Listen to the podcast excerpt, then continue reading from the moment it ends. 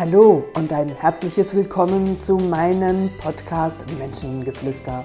Mein Name ist Katrin René und ich heiße dich herzlich willkommen zu einer weiteren Folge. Ja, ich begrüße dich ganz, ganz herzlich auch an und zu diesem Podcast, dem ich ein etwas heikleres Thema widmen möchte. Und ich nenne das mal so aus dem Bauch oder aus dem Herz heraus, so die dunklen Seiten des Burnouts-Geschäfts. Was auch immer Burnout als Überbegriff bezeichnet wird, wisst ihr oder wisst ihr nicht, seit 2006 sind wir ein größerer Partner, der mit der IV, das ist die Invalidenversicherung, die jeder Mitarbeiter ähm, eines äh, Geschäftes automatisch ähm, versichert ist und auch vom Lohn abgezogen wird. Und die IV für alle diejenigen, die im Ausland sitzen und äh, das nicht wissen, dient, und diese Versicherung dient dazu, dass Menschen, die einen äh, Berufsunfall hatten und aus gesundheitlichen Gründen diesen äh, Beruf nicht mehr nachgehen können, eine Umschulung zu gut haben über diese Versicherung. In den letzten 15 Jahren hat das markant zugenommen, dass Menschen nicht mehr fähig sind, in ihrem Beruf zu bearbeiten, nicht weil sie einen Unfall hatten, sondern weil sie in ein vermeintliches Burnout gerutscht sind. Was Burnout als Begriff einer psychischen Entgleisung ähm, schlussendlich als solches da drin beinhaltet, hat Burnout ganz klar ganz viele unterschiedliche Gesichter. Dieses Geschäft, ja, das ist ein Geschäft mit der Krankheit, das macht mich ganz, ganz kirre und ich war heute wirklich ähm, ziemlich erschüttert über eine Begegnung mit einer Klientin, die ähm, jetzt mittlerweile seit drei Wochen bei uns ist und einfach mit ihrer, in ihrer Geschichte, die, die ich höre und die sie sukzessive uns auch ähm, immer mehr anvertraut und was schlussendlich in diesen letzten Therapiejahren, und wenn ich euch sage, sie ist 15,5 und seit zwei Jahren nicht mehr in der Schule. Und was dieses junge Mädchen schon alles an Therapien hinter sich hat und allenfalls hoffentlich eben nicht vor sich hat, weil sie ist ja hier und wir gehen hier ganz bewusst einen anderen Weg und unterstützen diese Machenschaften nicht, wo Menschen krank und kränker gemacht werden oder da halt einfach gehalten werden. Und damit werden Leute Milliarden, aber Milliarden weltweit verdient. Egal, ob das ein Therapeut ist oder ein Arzt ist, das Krankenhaus, alle wollen leben und sie leben nur und denen geht es nur gut, wenn es euch schlecht geht. Also hat kein Arzt, kein Psychiater, kein niemand ein Interesse, dass ihr so schnell wie möglich gesund werdet.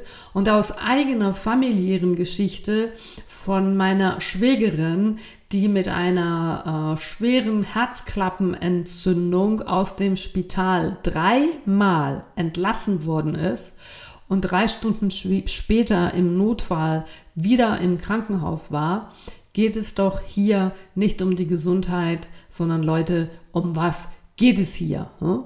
Und sie wollte dann tatsächlich in ein anderes Krankenhaus, weil sie nicht schon wieder in dasselbe Krankenhaus, wo sie schon zweimal nach Hause geschickt worden war, da nochmal eintreten.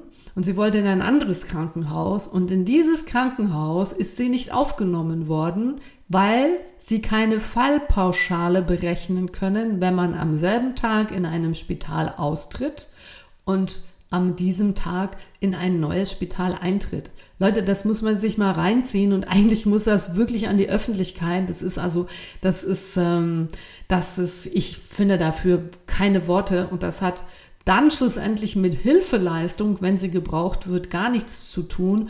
Und handkerum werden Jugendliche schon fast ähm, zu Tode therapiert und vertherapiert, dass sie am Schluss eigentlich gar nicht mehr wissen, wo vorne und hinten ist. Und damit wird jede Menge Geld verdient. Und das sind diese dunklen Seiten dieses Geschäftes, wo ihr vielleicht gar keine Ahnung habt, ähm, was es da alles gibt, beziehungsweise wenn ihr selbst schon in verschiedenen Therapieformen wart oder selber auch in einem Burnout steckt, möchte ich euch hier einfach Mut zu machen, die Gedanken in eine andere Richtung zu schieben. Und wenn ich dieses Beispiel hier nenne, ich nenne sie jetzt mal Barbara, dieser Name ist erfunden, aber ich kann ja hier ähm, in diesem Podcast nicht den, den wahren Namen äh, meiner, meiner Kundin hier preisgeben, aber wenn Barbara ähm, erzählt auf Basis von welchen Geschichten therapiert wird, dann dann fängt sich in mir alles an zu sträuben. Und wir hatten heute Morgen ein ganz, ganz spannendes Gespräch, als dass ich sie gefragt habe, ähm, ob sie zum Beispiel an die Wiedergeburt glaubt. Und dann hat sie mich mit großen Augen angeschaut und hat gesagt, ja, ja, an das glaube ich. Und dann habe ich hier die kleine, also ein, ein Teil der Geschichte erzählt, die ich ja euch auch schon hier im Rahmen eines Podcasts mitgegeben habe. So die kleine Seele spricht mit Gott. Und ich habe ihr die Gedanken mitgegeben, um was es denn gehen könnte, wenn sie glaubt, warum sie jetzt hier auf der Welt ist und was genau die jetzige Situation, ihre vermeintliche Krise, die ganze Welt, die Familie, die Therapeuten, alle um sie herum nennen das eine Krise. Und sie hat es bis heute selber geglaubt, dass sie nicht normal ist, dass ähm, man ja in ihrem Alter jetzt dann, sie hätte diesen Sommer die Schule abschließen müssen und dass, ähm, ja, dass da einfach Defizite sind. Und da habe ich gesagt, ja, das ist eine Betrachtungsweise. Und natürlich, da wo Defizite sind, gibt es genügend Therapeuten, die meinen, diese Defizite auszugleichen. Und ich habe sie dann damit konfrontiert, dass das ja eine Riesenchance ist. Und dann hat sie mich wieder mit ganz großen Augen angeguckt und hat gesagt, wie soll denn meine Situation eine Chance sein? Ähm, das geht nicht, das geht nicht und das geht nicht. Und alleine nur auf die Bemerkung hin, dass es doch schon sehr viel Energie kostet, einfach nicht in die Schule zu gehen. Und dass sich dieses Widersetzen, dass sie das ja nicht nur eine Woche oder zwei oder drei Wochen gemacht hat, auch nicht ein und zwei Monate, sondern bereits seit ähm, fast zwei Jahren, dass sie das aushalten kann. Und dass sie hier vieles aushalten musste und dass es jetzt darum geht, was denn das für eine Energie ist, die sie da hat.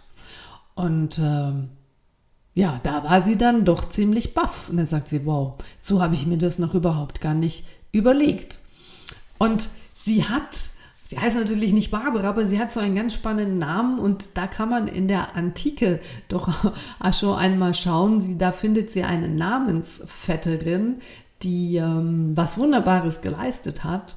Und auch damit habe ich sie konfrontiert. Und dann sagte sie, ja, ich kenne den. Er sagt, ja, und schau mal, ähm, was diese Frau so berühmt gemacht hat. Und die war auch anders. Du bist nicht sie, du bist du. Aber ich möchte, dass du dir anfängst zu überlegen, wo denn du anders bist. Und was diese Andersartigkeit denn so ganz speziell an dir ist. Ich möchte wissen von dir, was du schön an dir findest. Und dann fing sie fast an zu weinen und sagte, ich finde gar nichts schön an, an mir. Und ich habe ihr erklärt, du bist eine wunder, wunderbare junge Frau und es ist alles da, wo es sein muss. Du hast eine tolle Ausstrahlung, auch wenn du jetzt noch gar nicht daran glaubst. Und stell dir mal vor, wenn du das anfängst zu glauben, was dann aus deiner Körperhaltung und aus deiner Ausstrahlung wird.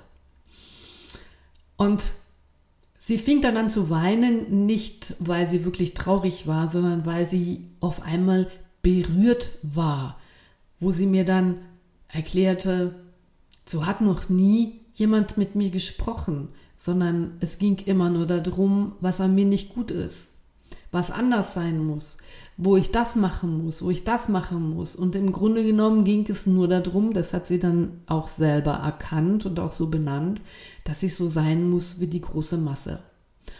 Und dann habe ich sie nochmal damit konfrontiert, stell dir mal vor, du warst noch so als Seele auf deiner Wolke, ja, und da wurde es dir zu langweilig und du hast dich auf den Weg auf diese Erde gemacht. Und jetzt überleg dir doch mal einfach, was du auf dieser Erde hast erleben wollen oder was du erleben möchtest und dass du genau in dem richtigen Moment bei deinen richtigen, also bei deinen Eltern angekommen bist, die dir das ermöglichen. Deine Mutter, die mit dir auf dieser Reise ist, die dich darin unterstützt, auch wenn sie sicher jetzt ganz oft mit ihr geschimpft hat, hat sie mir auch erzählt, dass ihre Mutter ja gar nicht zufrieden ist, weil eben man sollte ja in die Schule gehen und da leidet sie auch darunter.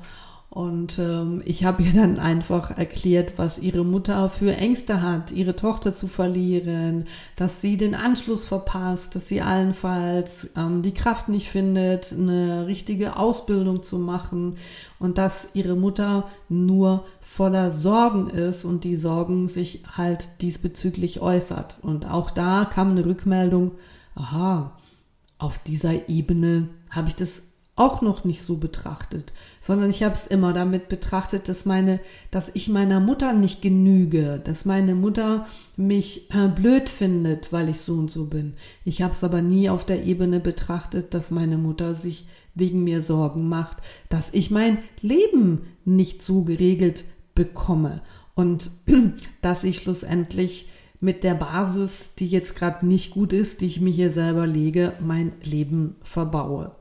Und ich habe gesagt, schau, ist wurscht, ob das jetzt deine Mutter ist oder du hättest eine andere Mutter. Jede Mutter sorgt sich einfach um ihr Kind.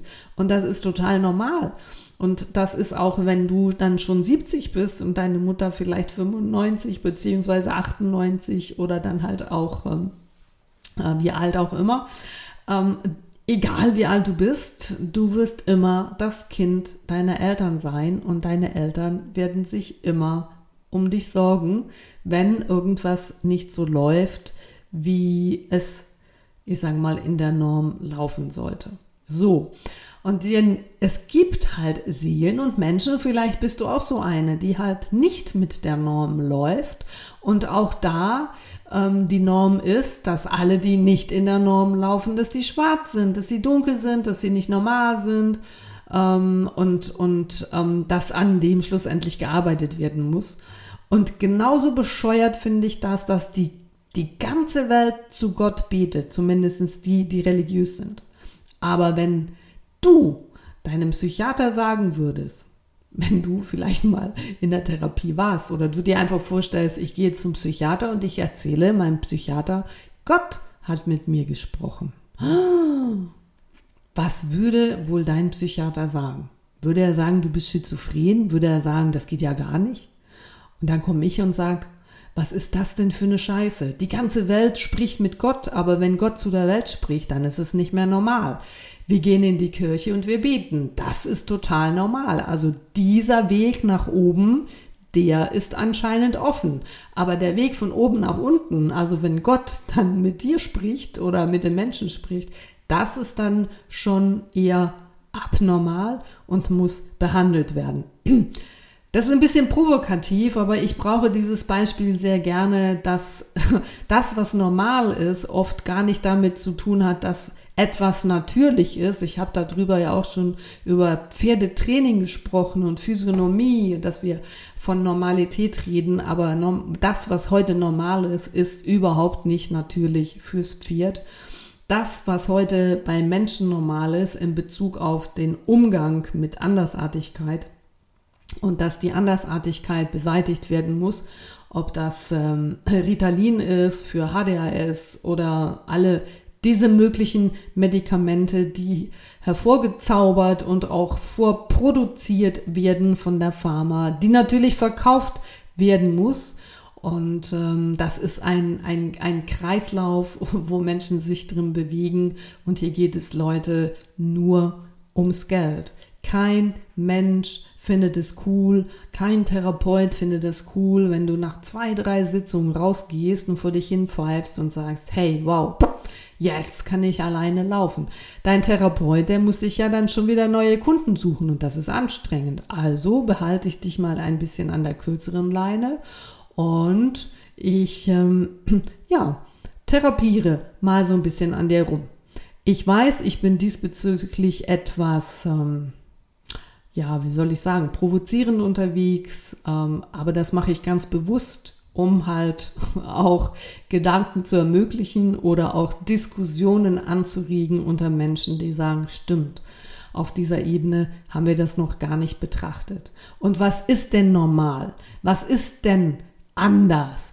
Ähm, was ist die Definition von Andersartigkeit? Was ist die Definition von Normalität? Haben wir alles gar nicht, sondern es ist eine reine Mutmaßung und was für dich normal ist, ist vielleicht für mich total ähm, abgespaced und überhaupt nicht normal oder umgekehrt.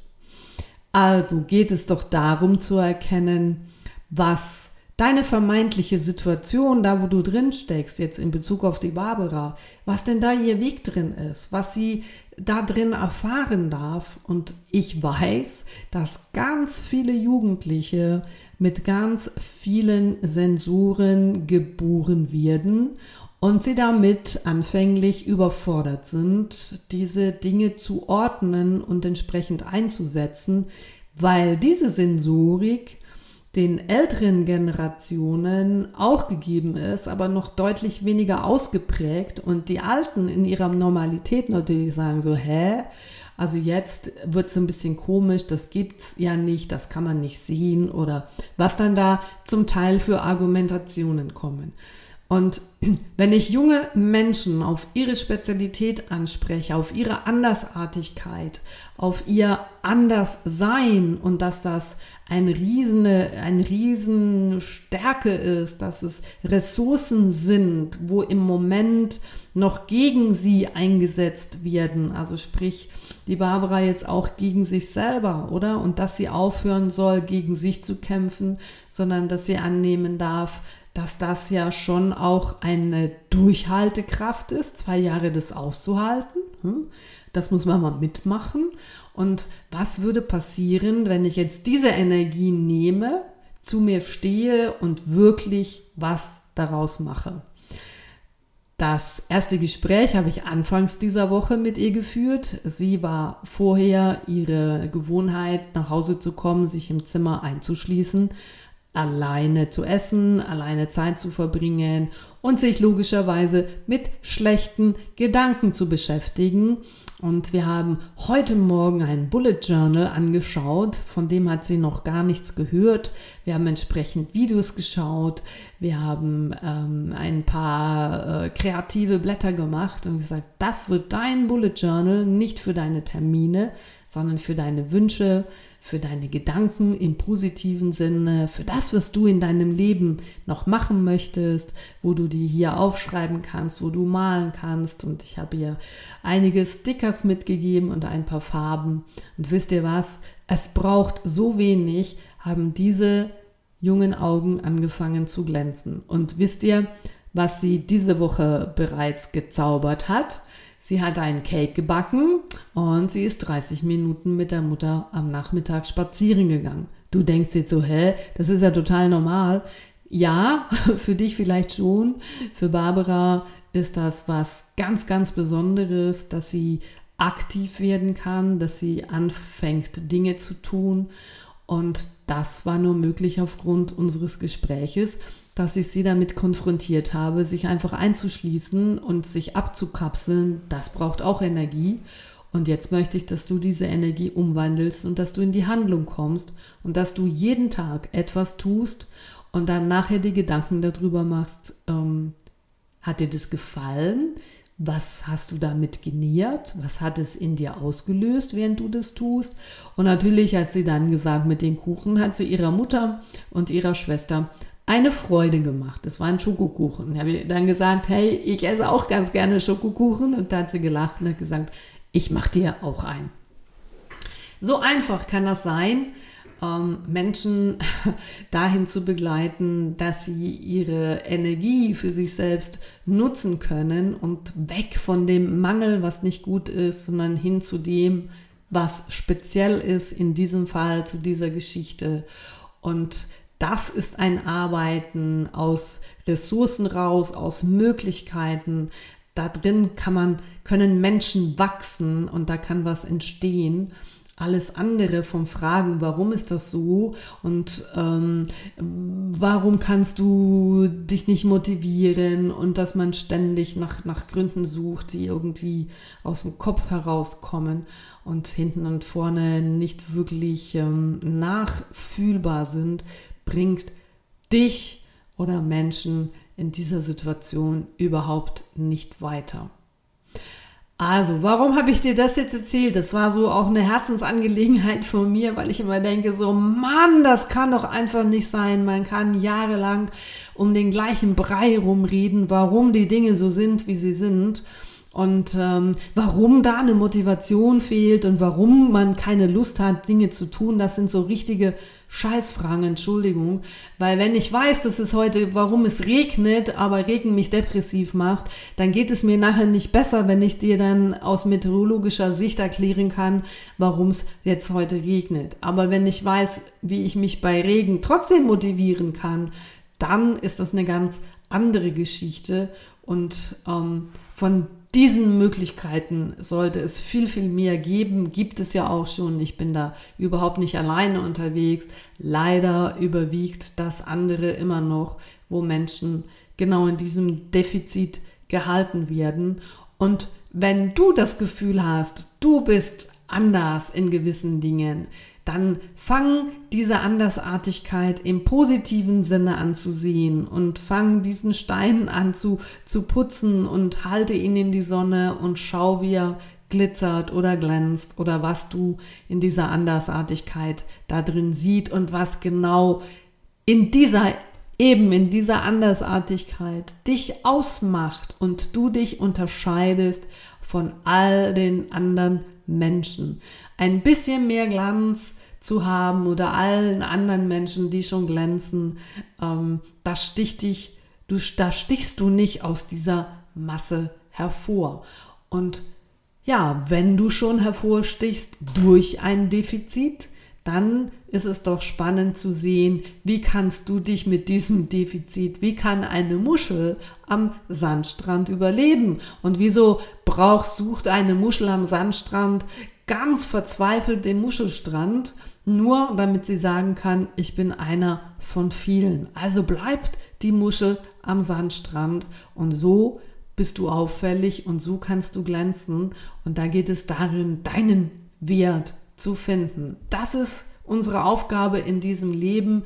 Warum sind wir da? Warum sind wir einzigartig? Und was bringt mir das in meinem Leben? Zu was motiviert mich das? Und worin unterscheidet mich das zu all den anderen? Das ist so deine einzige DNA. Dich gibt es nur einmal und es lohnt sich darüber Gedanken zu machen, was und wer du bist in deiner Einzigartigkeit. Natürlich im positiven Sinne und nicht in den dunklen Machenschaften, die in der klassischen Therapie heute betrieben wird. Wer bist du und wo bist du speziell und wo bist du einzigartig? In diesem Sinne einen wunderbaren Tag, sei einzigartig, sei besonders. Ich freue mich, weil das sind Menschen, die hervorstechen und ähm, ja, die das Leben auch anderer bereichern. Ich freue mich und lass dich grüßen aus dem Studio. Das war deine Katrin René. Tschüss zusammen.